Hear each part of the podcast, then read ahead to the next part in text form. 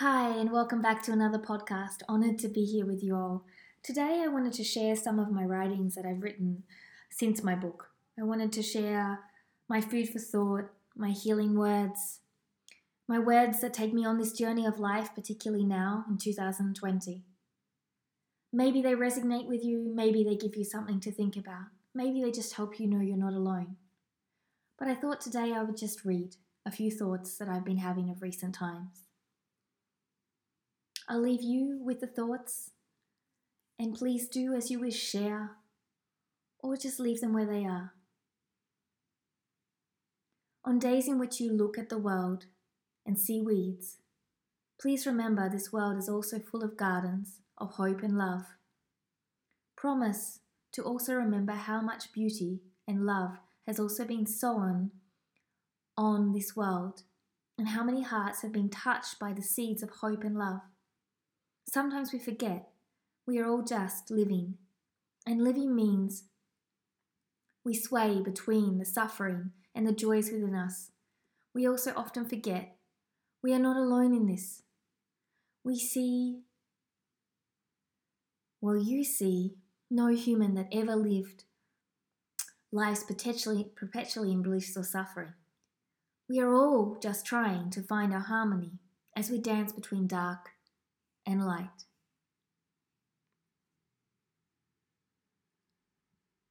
When was the last time you really looked, truly looked at someone?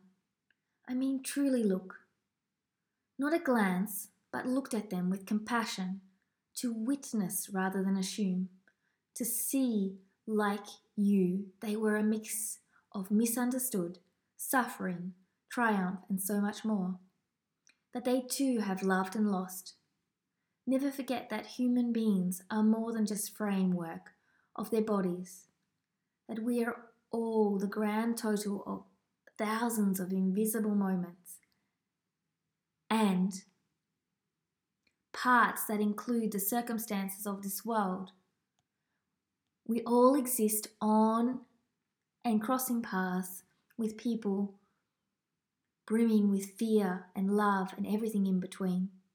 When we truly connect with that, we are able to turn a human being into miracle or miracles and a rich layered tapestry of history and an integral part of now that makes better tomorrows.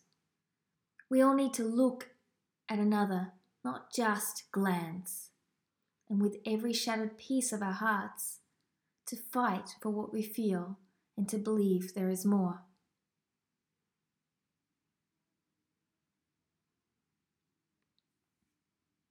Focus less on being something and more on being you.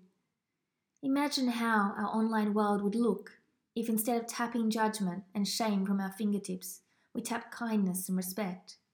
Imagine how our world would look if from the tops of our mountains, in our homes, and in our very own cities, if instead of yelling hate for one another, we whispered love.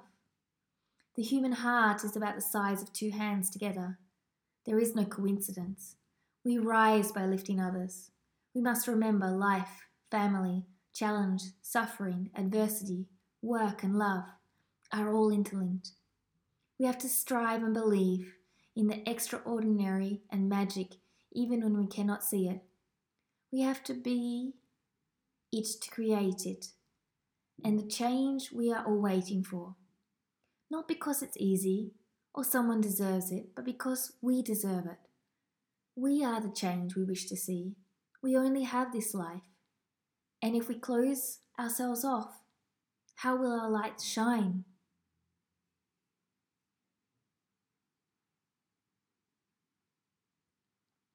Our bodies are more than just a memorial park for those that could not love and see its beauty. Our hearts are more than just a tomb for those that disappeared. I crawled into the cave with sadness, but her echo reminded me that it was only temporary. I danced on a cloud with happiness, but the wind reminded me she must be free. I let myself flow in the rivers of life with love. and she said she would journey beside me forever.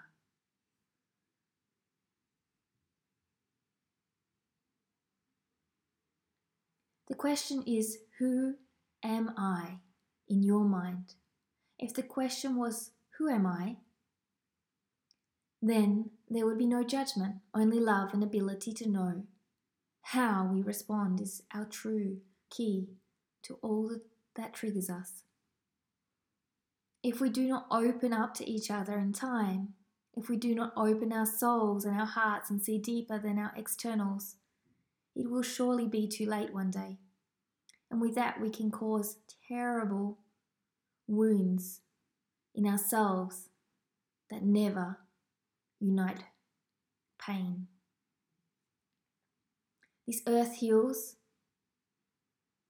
and the chaos becomes harmony when you are something underneath it all.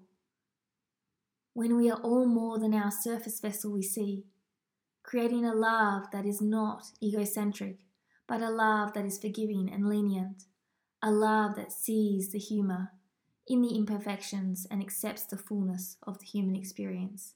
We transform ourselves, we drive the bus. If it is meant to be, it is up to me. We go to others for encouragement, but only we transform our lives.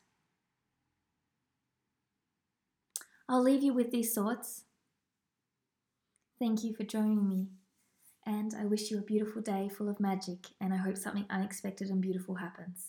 Namaste.